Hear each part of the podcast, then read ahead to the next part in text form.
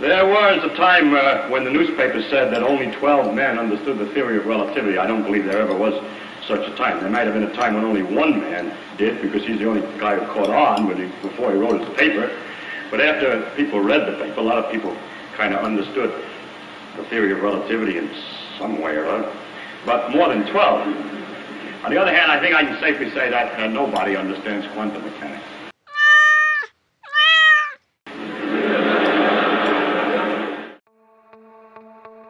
Quello che avete appena sentito è una delle lezioni tenute dal fisico Richard Feynman, che negli anni 60 aveva tenuto una serie di lezioni al California Institute of Technology. Feynman affermava che, secondo un giornale a quei tempi, c'erano soltanto 12 persone al mondo che avevano capito la teoria della relatività di Albert Einstein. Beh, secondo lui c'era qualcuno in più tra questi 12 ma d'altra parte poteva tranquillamente affermare che nessuno aveva capito la meccanica quantistica. In questa puntata esamineremo uno dei paradossi più famosi della meccanica quantistica, il gatto di Schrödinger. Mettetevi comodi! Prima di parlare del gatto, dobbiamo parlare del suo padrone, Erwin Schrödinger. Andate a trovarvi la foto scattata nel 1927 al congresso di Solvay, Bruxelles. Questa foto ritrae i più importanti scienziati fisici dell'epoca. Al centro della foto potete vedere Albert Einstein e dietro di lui c'è un signore in piedi con un completo grigio, capelli al vento, che guarda da tutt'altra parte. Lui è Erwin Schrödinger, il nostro protagonista. Lui ha dato un grande contributo alla meccanica quantistica, ha scritto le equazione della meccanica ondulatoria, detta semplicemente equazione di Schrödinger. Schrödinger si rese conto che questa nuova teoria che studia il comportamento delle particelle stava diventando sempre più assurda, astratta, e quindi lui scrive un articolo nel 1935 che si intitola La situazione attuale della meccanica quantistica. E lui cerca appunto la critica a questa nuova teoria, nonostante che lui sia artefice cerca di riportarci con i piedi per terra, proprio in questo articolo che troviamo l'esperimento mentale del gatto di Schrödinger. Adesso spieghiamo l'esperimento. Prendiamo un gatto, lo mettiamo dentro una scatola. All'interno della scatola ci mettiamo una sostanza radioattiva, un contatore Geiger che ci permette di rilevare radiazioni, un martelletto, una fialetta che contiene acido. Secondo la fisica nucleare, un atomo una sostanza radioattiva, dopo un certo tempo ha il 50% di decadere.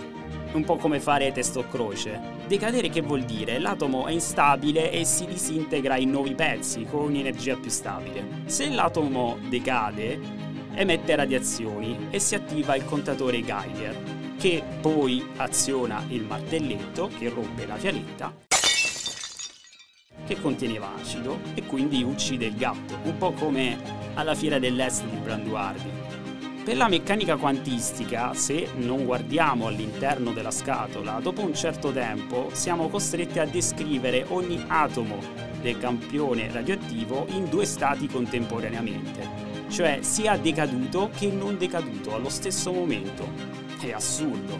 Infatti Schrödinger dice, siccome il gatto è fatto da atomi e ogni atomo segue le leggi della meccanica quantistica, allora il destino del gatto è strettamente legato all'atomo radioattivo. Allora, il gatto, se noi non guardiamo la scatola, si troverà in uno stato di sovrapposizione, cioè avremo un gatto sia vivo e sia morto allo stesso momento. Cioè il suo stato non è definito, come scrive Schrödinger, è mescolato e pasticciato in parti uguali. Se invece apriamo la scatola stiamo effettuando una misurazione e quindi stiamo cambiando le cose e quando osserviamo le cose prendono uno stato ben definito e quindi troviamo o un gatto vivo oppure un gatto morto e non tutte e due insieme. Adesso proviamo a risolvere questo paradosso, non vogliamo farci fregare da un micio? Un modo per spiegare meglio il concetto di sovrapposizione quantistica, prendete una particella che gira in un verso e la mettete davanti a uno specchio. Se guardate anche lo specchio, vedete che la particella gira nell'altro verso. Quindi in un certo senso se guardiamo le cose nel complesso, la particella gira eh, allo stesso tempo sia in un verso orario che nel verso antiorario. Ecco, questo è un modo semplice per spiegare la sovrapposizione. Beh, questo accade in un singolo atomo, può esistere questa sovrapposizione quantistica, ma nel gatto questo non può succedere.